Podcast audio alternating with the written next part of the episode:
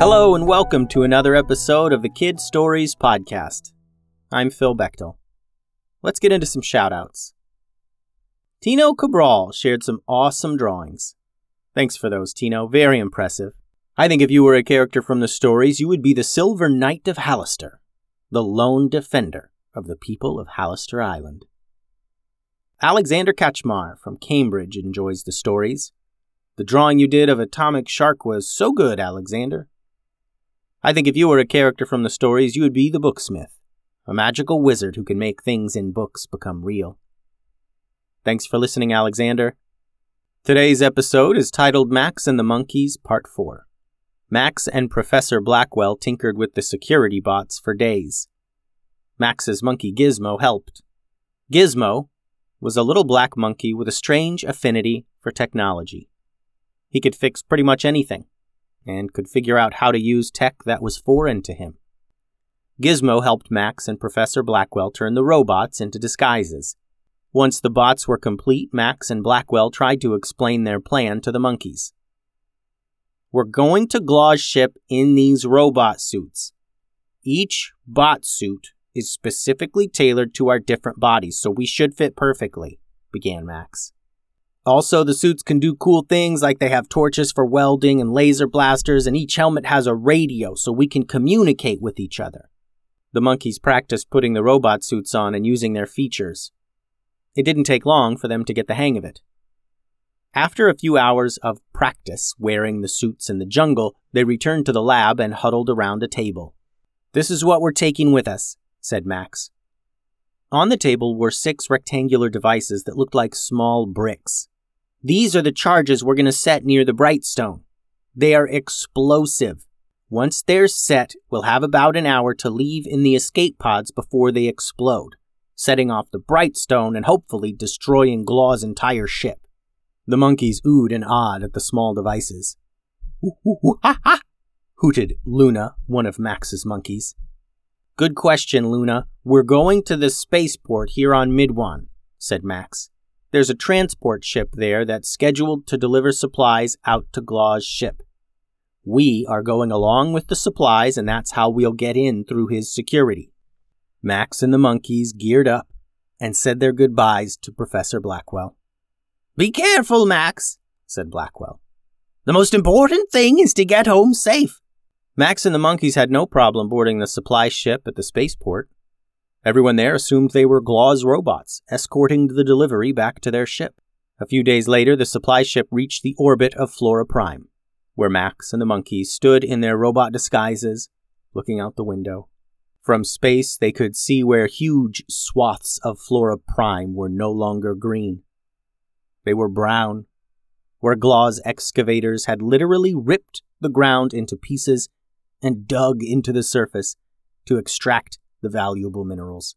Smaller ships constantly flew from the surface of Flora Prime up to Glaw's massive transport ships and back down again in a seemingly endless loop to dismantle the planet and sell it to the highest bidder.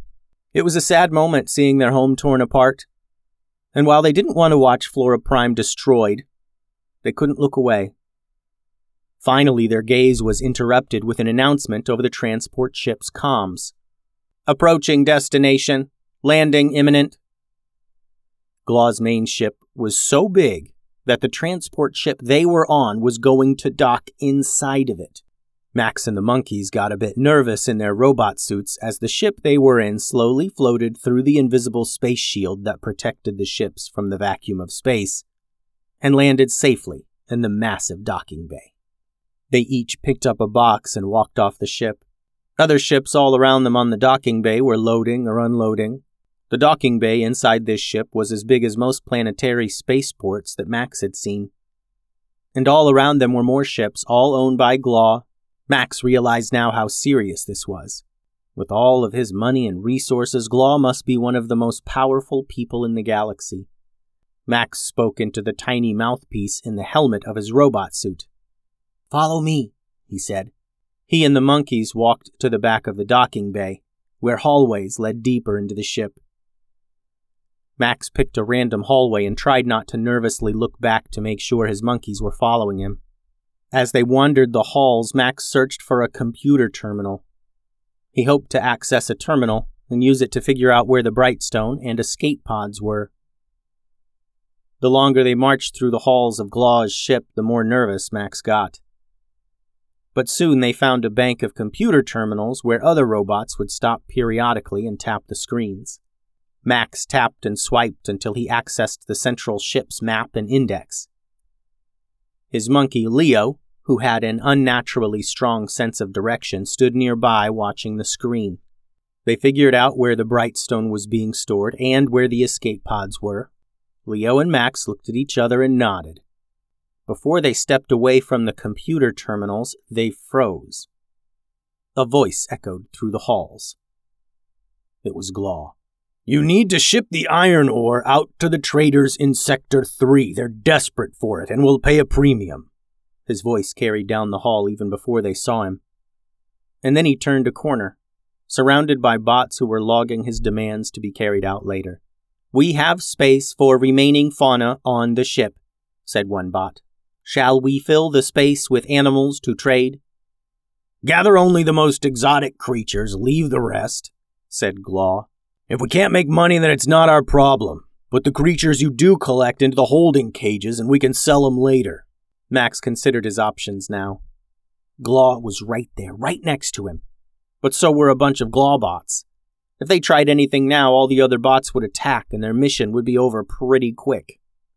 Stick to the mission, Max whispered into the comms. They marched off into the ship, through the maze of hallways until they reached the Brightstone storage room. Tubes of Brightstone in heavy boxes were stacked high against every wall, and rows of Brightstone boxes lined the middle. It was an incredible sight to see this much Brightstone in one place, and Max wondered how much more still rested beneath the surface of Flora Prime. Okay, guys, place your charges, Max said into his communicator. The monkeys all revealed the rectangular charges from within their robot suits and they spread out to place them among the Brightstone containers. Max double checked that each one had been activated. Pale lights flashed on each one. Okay, that's it. Let's go, Max said.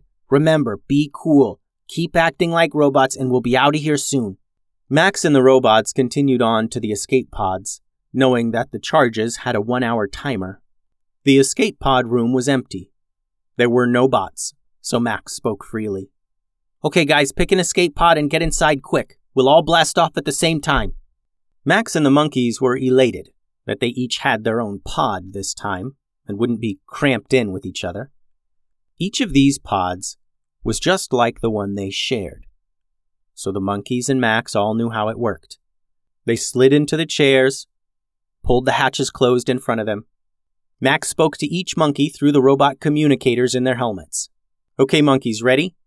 Three, two, one. All at once, the seven escape pods exploded out the side of the ship, blasting away from Glaw and the orbit of Flora Prime. Max and the monkeys each tapped the coordinates of Midwan into the computers of the escape pods. The little pods blasted away in a line, back to Midwan and Elder Tree Forest. The end?